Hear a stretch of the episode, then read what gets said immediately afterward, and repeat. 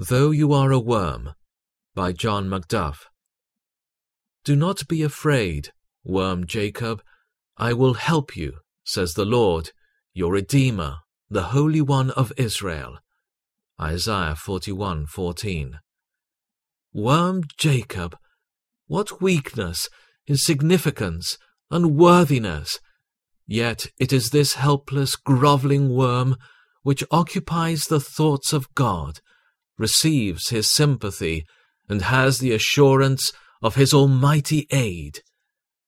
Believer, beaten down it may be with a great fight of affliction, or trembling under a sense of your unworthiness and guilt mourning, the coldness of your faith, the lukewarmness of your love, the frequency of your backslidings, the fitfulness of your best purposes, the feebleness of your best services. Your God draws near to you.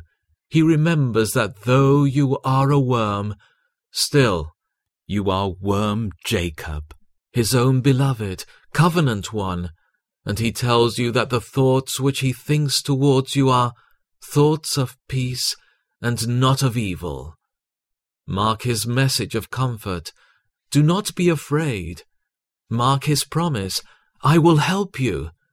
The guarantee which he gives for the fulfillment of that promise is his own great name, says the Lord, your Redeemer, the Holy One of Israel.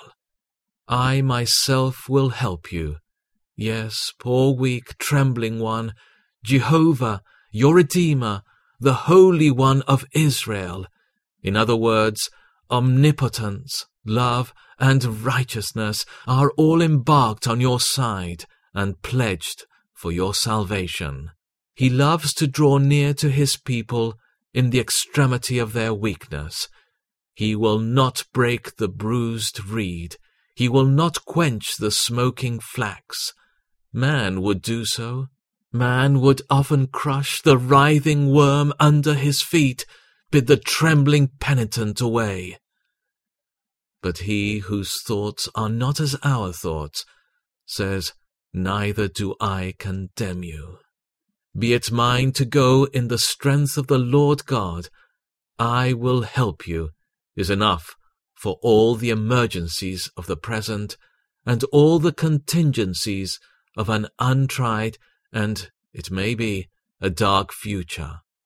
But happy are those who have the God of Israel as their helper whose hope is in the Lord their God.